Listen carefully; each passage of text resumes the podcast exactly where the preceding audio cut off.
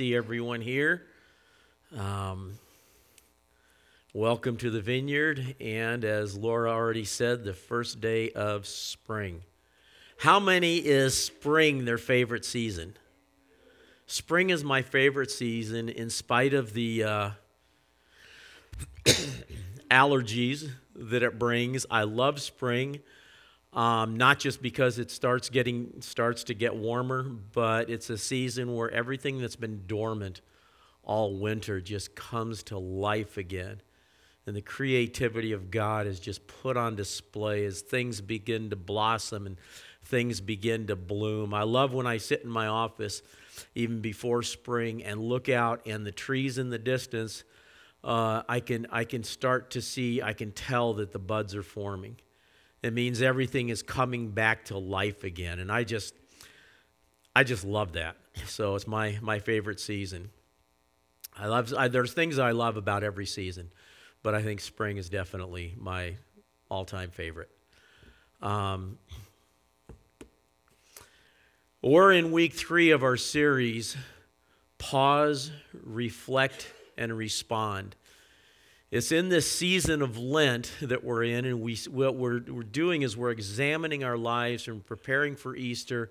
We're preparing our hearts and then responding to the things that the Lord shows us.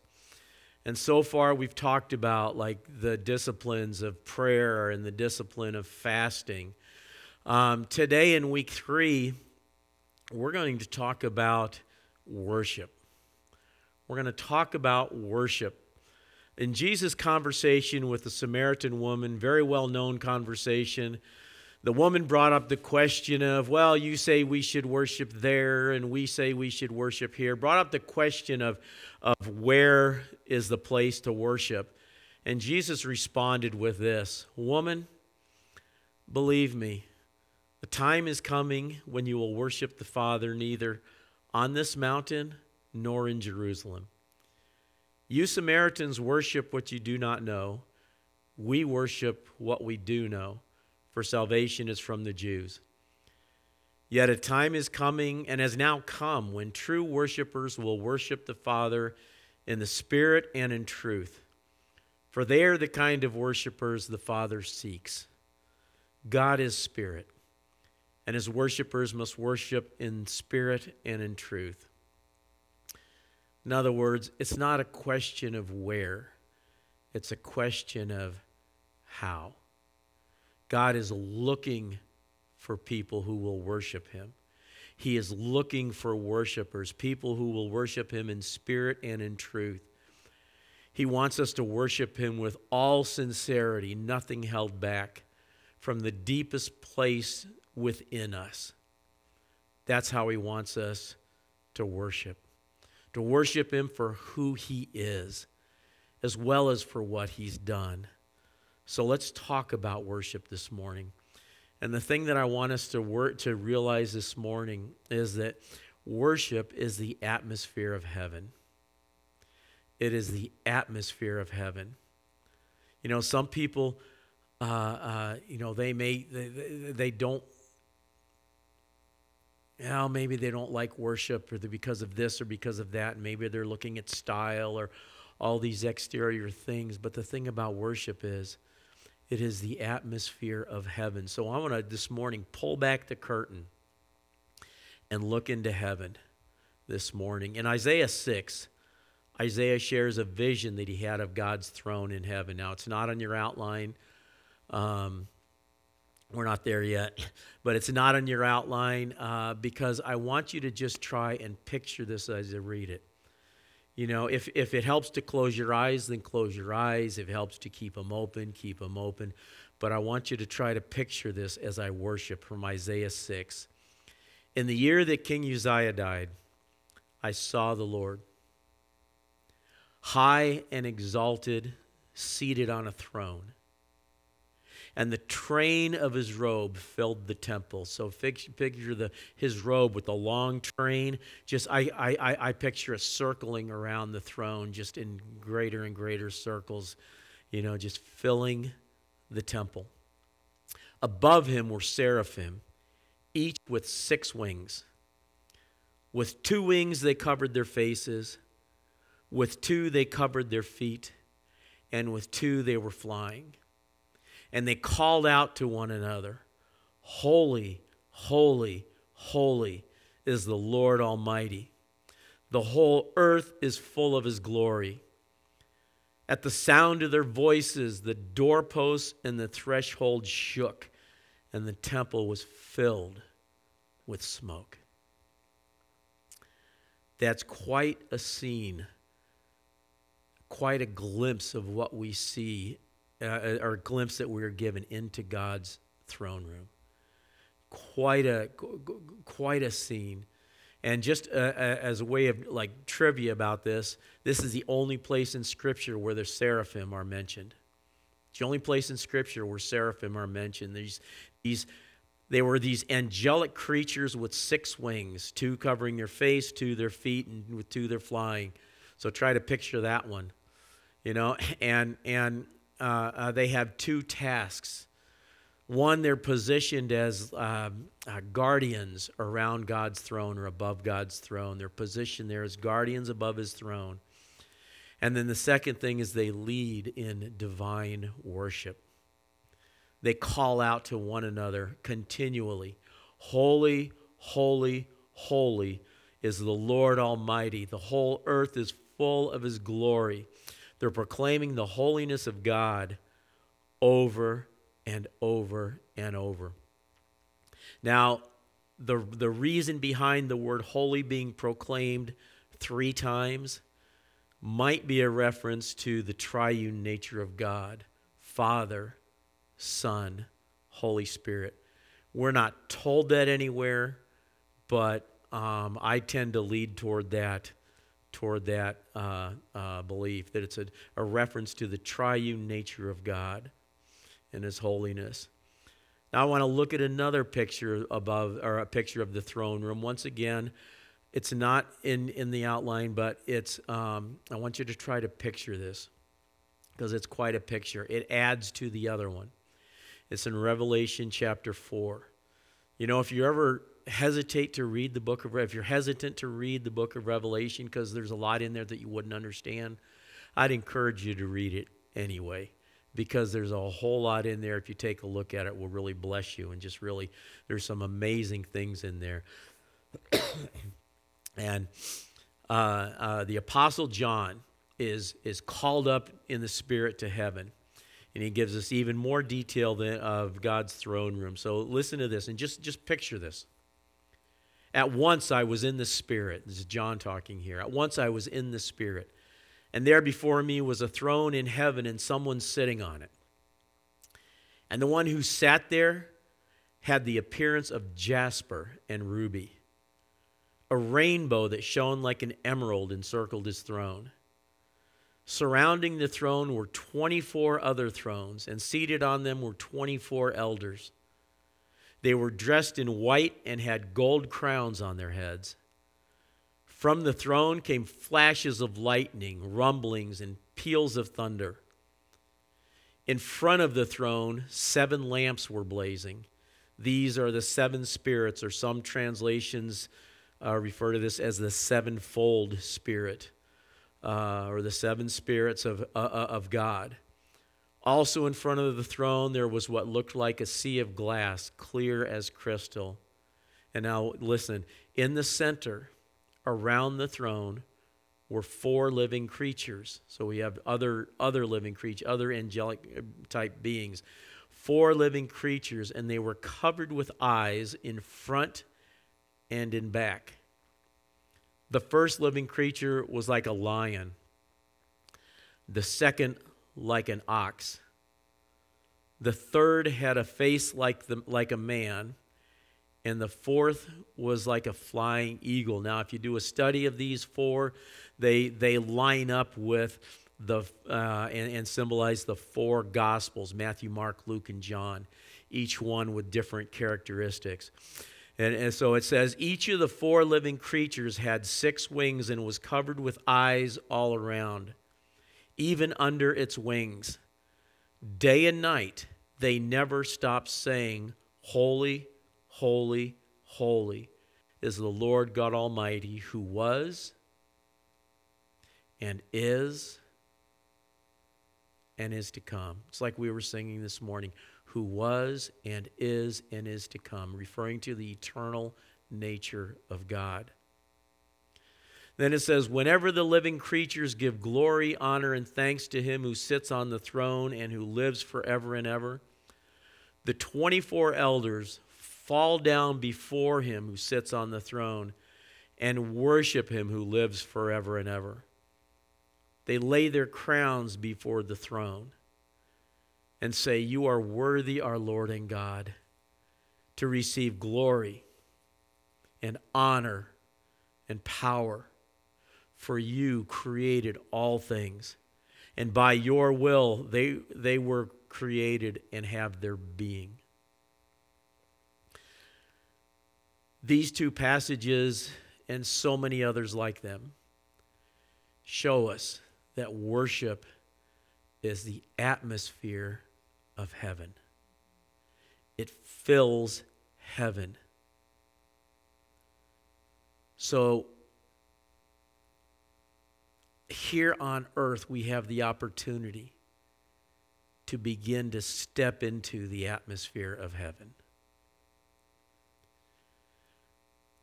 You know,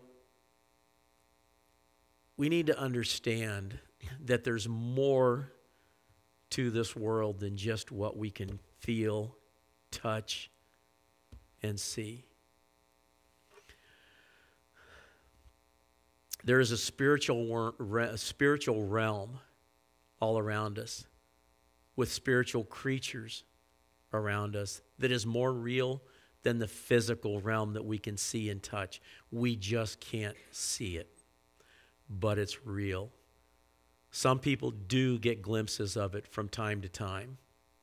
A number of you have told me how that at, at, at, various times there's been times when you've actually seen angels in a service or in a prayer meeting or elsewhere and you've had a glimpse just a glimpse into the spiritual realm and there are those who who like Micah Turnbo who's coming for our prophetic seminar regularly sees into the spiritual realm. That sounds strange to most of us because we're so used to just, you know, the reality of the physical and that's it.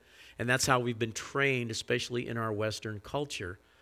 But the reality is, there's a whole lot more going on around us. There's a whole lot more going on in this room than any of us can see or any of us realize.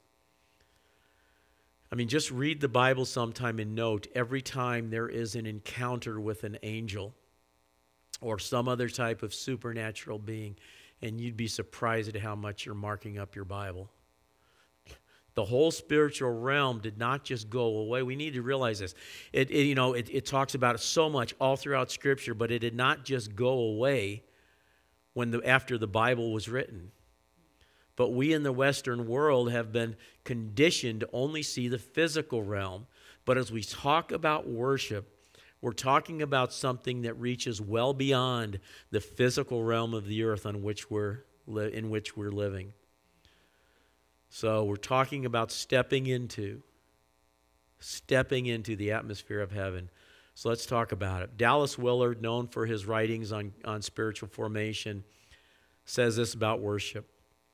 Worship is to engage ourselves with, dwell upon, and express the greatness, beauty, and goodness of God through, through thought and the use of words, rituals, and symbols. Worship is to engage ourselves with, dwell upon, and express the greatness, beauty, and goodness of God through thought and the use of words, rituals, and symbols. So, we're talking for one thing about the greatness of God. And one of the things that we do in worship is that we recall God's deeds of greatness, his marvelous deeds of power. We bring them back to our memory. We recall them and, and repeat them and proclaim them Psalm 77, the psalmist wrote, I will remember the deeds of the Lord. Yes, I will remember your miracles of long ago. I will consider all your works and meditate on all your mighty deeds. Your ways, God, are holy. What God is as great as our God? You are the God who performs miracles. You display your power among the peoples. With your mighty arm, you redeemed your people, the descendants of Jacob and Joseph. When we worship God, we remember and proclaim God's great deeds. We remind ourselves and others of what He has done in the past.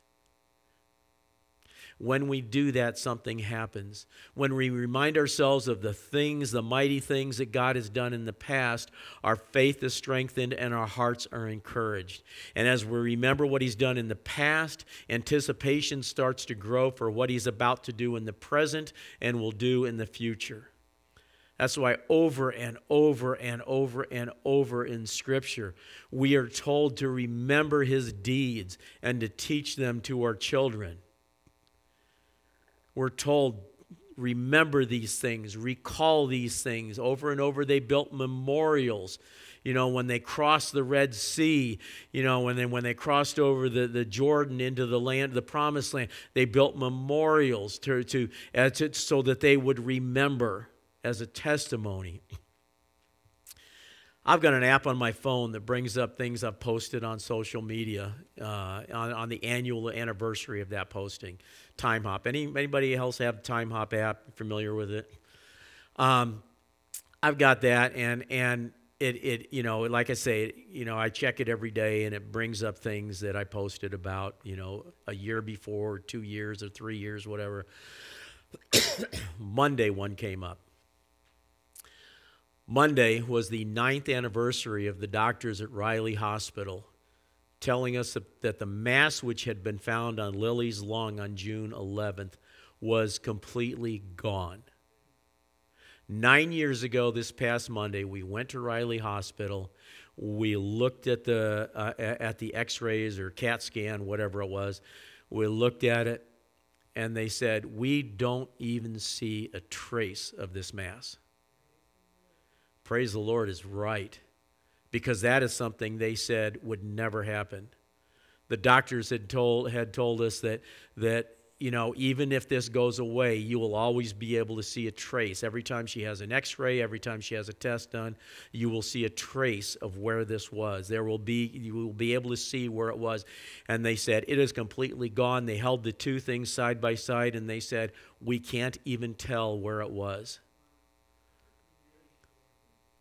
Every time I think of that, my heart is filled with thanksgiving. And I just well up in praise and, and, and, and worship as I recall what God has done. I recall his mighty deeds. Some people like to keep a journal. I try. I do it for a few days.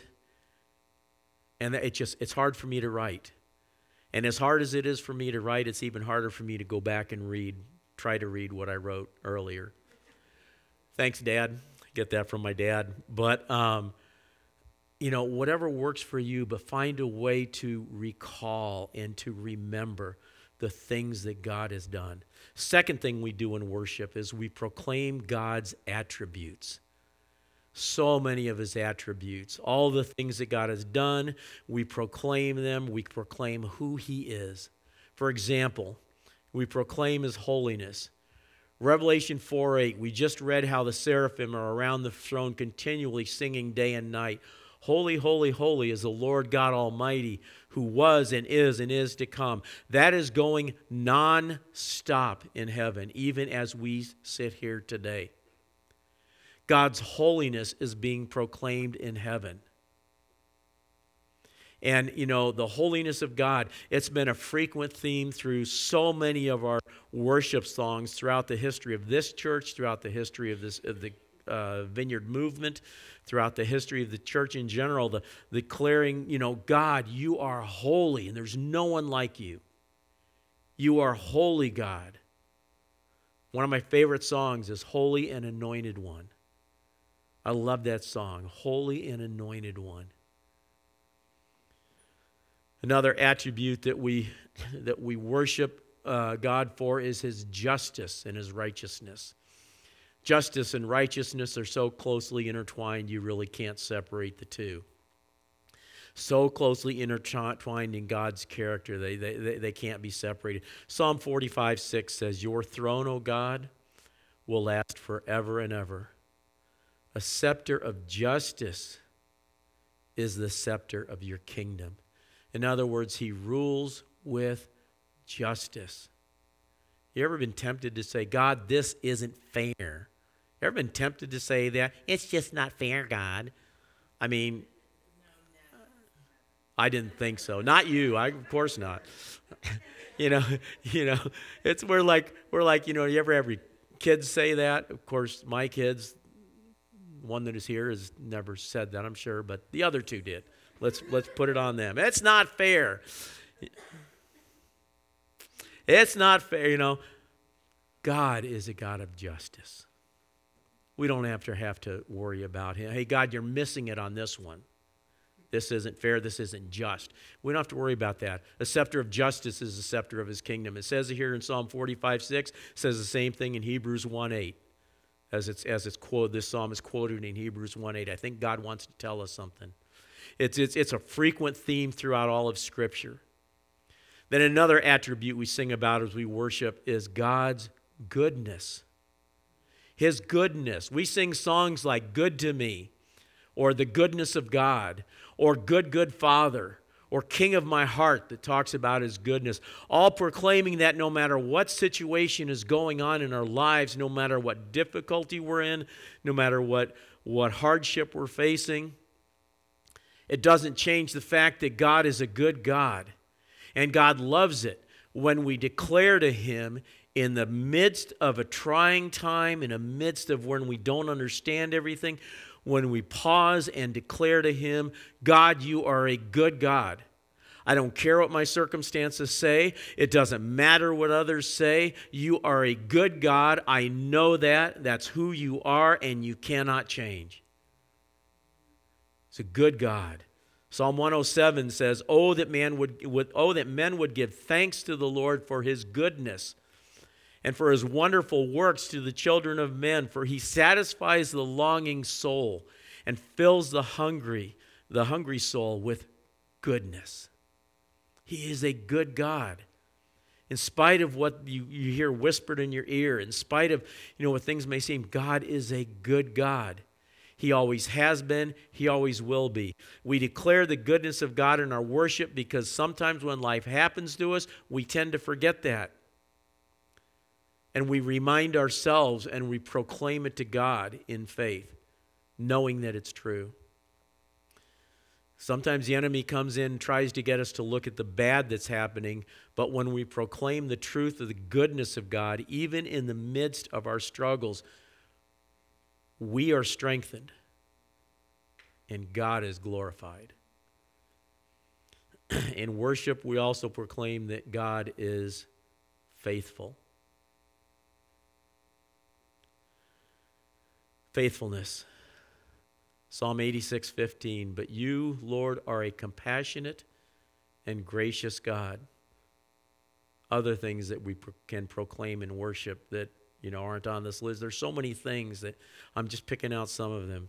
But you, Lord, are a compassionate and gracious God, slow to anger, abounding in love and faithfulness. God's faithful. God doesn't change. He cannot be anything less than faithful.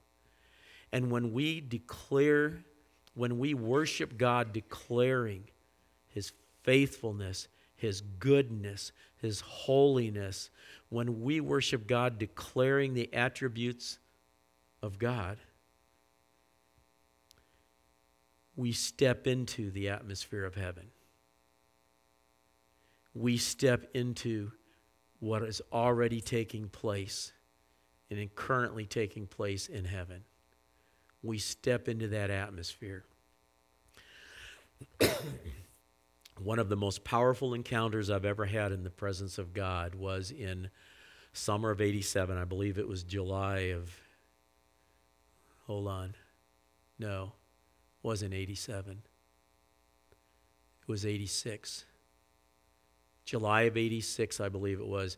We were living in Fort Wayne, and at the time we were in the process of discerning whether or not God wanted us to move back to Bloomington, where we had moved away from seven years when I graduated, moved to Fort Wayne, and we're in the process of deciding whether or not God wanted us to move back to Bloomington to work with this church. And we were invited to come down to a leadership meeting, which was held at the old Duncan Church in Brown County. How many know are familiar with the old Duncan Church in Brown County? I know Brenda is. Yeah, you've been there? Yeah, okay. Um, nothing fancy about that church. Nothing fancy about that building, just four cinder block walls, basically, and some old pews. In fact, most of the pews were stacked up in the back, but there were several out front. Oh, and a couple of outhouses out back. Yeah, that's a church where you learn to hold it. I, I, had a pastor one time, and I'm going to di- digress. I had a pastor who uh, was actually uh, Steve Solms, that uh, under whose ministry I, I, came to know the Lord. I love Steve. Um, he was preaching one time down our church down in Bedford, and uh, middle of the message, he just stops and says, "I'll be right back." Goes back to the bathroom, comes back a minute later, and then he came up and says, "Figure everybody else can do it. Why not me?" and then, not to be outdone, John Wimber one time when he was dealing with his, his cancer and that, and he was preaching at one of our conferences, stopped in the middle of one of his messages. I'll be right back. I got to pee. Came in. hey, we're just being real, right? Um, anyway, where was I? Oh, the Duncan Church with the outhouses, yeah. Anyway, we had a leadership meeting there, and the meeting started with worship. And when I mean worship, we probably did an hour of worship, an hour of worship songs. And out of that time, I remember one point where we sang the song, Holy is the Lord. I don't know if I'd ever heard the song before or not because I was just stepping into a whole other realm of worship music songs of intimacy with Jesus, songs of intimacy with the Lord, songs, you know, not just the cheerleading songs, but the songs sung to God. But we sang that song.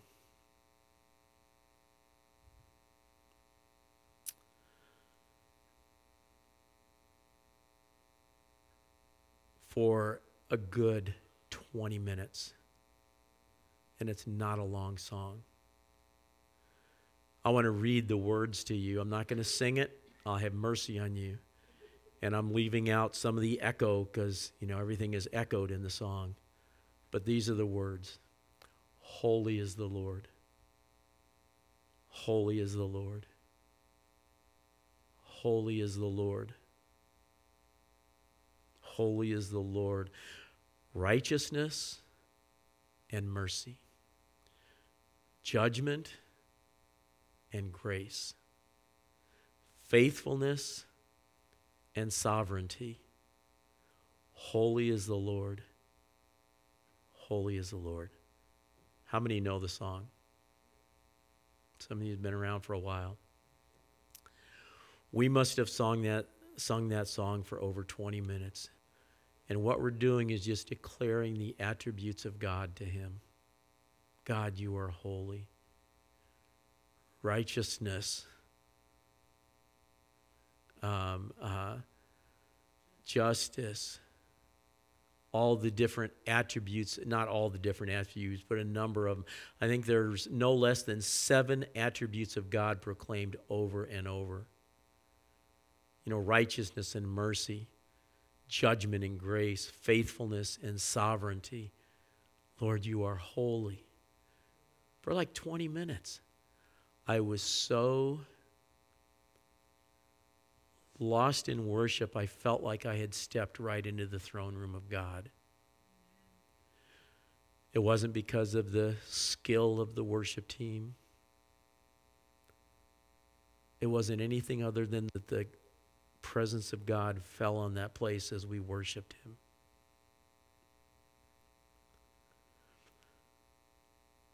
To this day, when I sing that song, I get a real sense of the presence of God. Another song that, that does that to me, there are certain songs that do that to me, but another one where I've been in service, I remember in Harmony School this happened. I was in service, we were singing, Open the eyes of my heart, Lord. Open the eyes of my heart. I want to see you. And we're singing that song. I don't know how long, probably the normal length that we did. I don't know. But I'm sitting in the chair in the front row of that gym in Harmony School, and we're just worshiping, and I'm singing that. The song ended.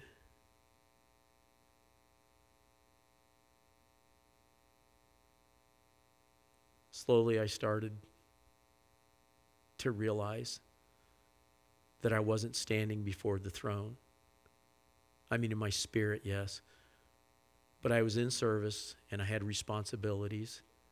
That was the last song. And I needed to go up and do something, and I wasn't sure what I needed to do. I think it was the offering. I had to like switch gears because I thought, okay, I'm supposed to go up and do something. What do I? It's just that I was so caught up in worship.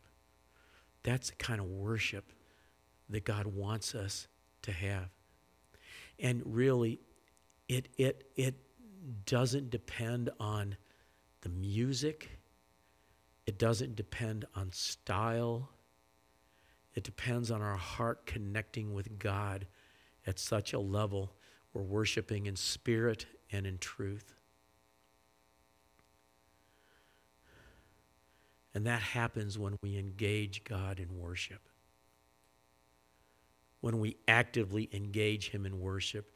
And, and you know, in worship, there are a number of ways we can engage God. Number of ways. One thing is singing. I mean, that's the obvious one. You know, that's what, what we think of. Songs declaring his, his attributes, songs direct, sung directly to him. Uh, you know, and and and uh, uh, not that's a big part of it not just singing words but but declaring his attributes singing to him lifting up our hearts and singing out to the lord. That's that's a part of it. We engage god. Ephesians 5.19 says sing and make music from your heart to the lord. Another way we engage god is by raising hands or clapping our hands but actively our, our physical body getting in touch you know, and, and, and, you know, I love to raise my hands in worship. Psalm 134 2 says, Lift up your hands in the sanctuary and praise the Lord. Lifting our hands can be an expression of surrender, it can be an expression of celebration. So many things. So we raise our hands in worship. We also engage God in worship through our posture our posture. Already mentioned raising our hands, but also, you know, we can we can uh, bow our heads, we stand, we kneel, we can lay prostrate. Here's what we need to see about our posture. Our physical posture reflects the posture of the heart. If we're singing with uplifted hands, we're communicating to God, I'm open. I'm yours surrendering ourselves to God and surrendering ourselves to His goodness. But if we're standing there with our arms folded, as I used to do when I started going to the church in Bedford, where I ended up giving my life to the Lord, standing there with arms folded. It signifies that we're closed off. And here's the thing in the same worship service, you can have one person totally engaging with God and, and, and worshiping and stepping into the uh, stepping into the atmosphere of heaven and another person just totally oblivious to it. Our physical posture signifies often our spiritual posture, the posture of our heart. Another way we engage worship is through the use of banners or flags. How many have ever seen that in a worship service? Banners and flags. Okay, a number of you has. You know, sometimes in the Old Testament the word standard is used. When they raised a standard, it meant they raised a flag. It was a sign of identification and a sign of victory. It was a proclamation. You know, when I was a Boy Scout, each patrol in our troop, each patrol had its own flag to identify it as that patrol. And you know, we designed the flag around our around our uh, the name that we chose for ourselves. So we designed a flag, and and and put on it the Arabian Nights. You know, um, nobody knew what an Arabian Night was. We just thought it sounded cool, so that's what we chose. There, somebody came up with it, and and you know, we just thought it sounded cool. But but um, it identified us as belonging to that patrol okay?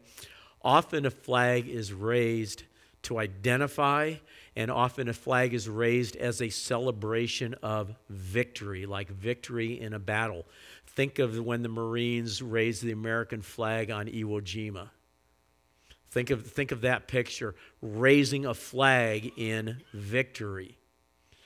In Exodus 15, the Israelites were victorious over the Amalekites and verse 15 says, Moses built an altar there and named it Yahweh Nissi, which means the Lord is my banner. And then Song of Solomon 2 4 says, His banner over me is love. I've been in churches and conferences where banners were used as a way to engage God in worship. In fact, there was a time when we were meeting in Harmony School where several of our people, people used used banners. They, they'd be in the back and they'd wave banners or flags just as an expression of worship. One more way to engage worship is through art. Again, my first exposure to this was at a national conference, and then I saw I've seen it elsewhere in other in other churches as I'd visit there there would be like um, some you know, worship would be going on, and over on one side or maybe both sides there'd be an easel set up. And while worship, when worship started, somebody uh, usually somebody was prearranged, but somebody you know with that gift uh, would would come up and just start painting on the easel and just start doing a, a work of art and and it's it's amazing to see that I mean, you, they, they start painting as they feel the Lord is directing them. And I've seen some beautiful prophetic paintings come out of those times. You see, God is a creative God. And just look at the beauty of his creation. Look at the descriptions of the throne room in heaven. The, when, when his presence rests on us, creativity is stirred up in his people we engage God in worship through using the creative gifts He gives. One more thing about worship, and I'm just going to mention it, and that is in worship. We gather together in worship, and when we do, we join with all of creation, for all of creation worships. Psalm 66 4 All the earth bows down to you. They sing praise to you, they sing praises of your name. Psalm 19:1 The heavens declare the glory of God. The skies proclaim the work of his hands. All creation worships God.